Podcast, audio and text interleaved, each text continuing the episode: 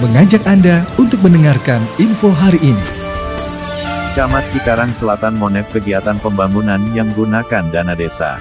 Cikarang Selatan, pemerintah Kecamatan Cikarang Selatan melaksanakan kegiatan monitoring dan evaluasi, Monef pembangunan pemerintah desa yang menggunakan dana desa dari pemerintah pusat.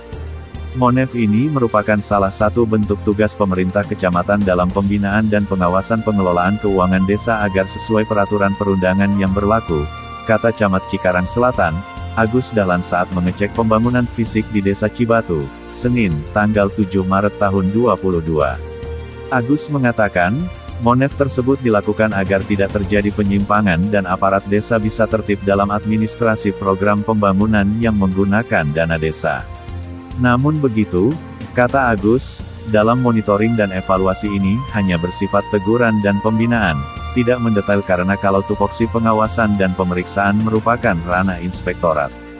Kita hanya monitoring dan evaluasi saja, sejauh mana mereka melaksanakan kegiatan ini dan kendala apa yang mereka temui di lapangan.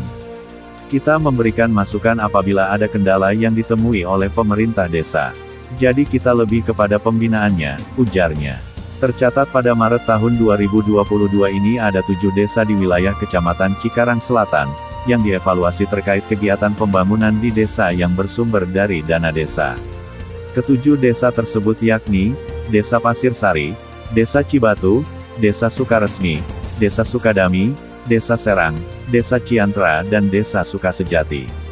Kita sudah membentuk tim monitoring kegiatan pembangunan fisik yang dilakukan oleh pemerintah desa, ungkapnya.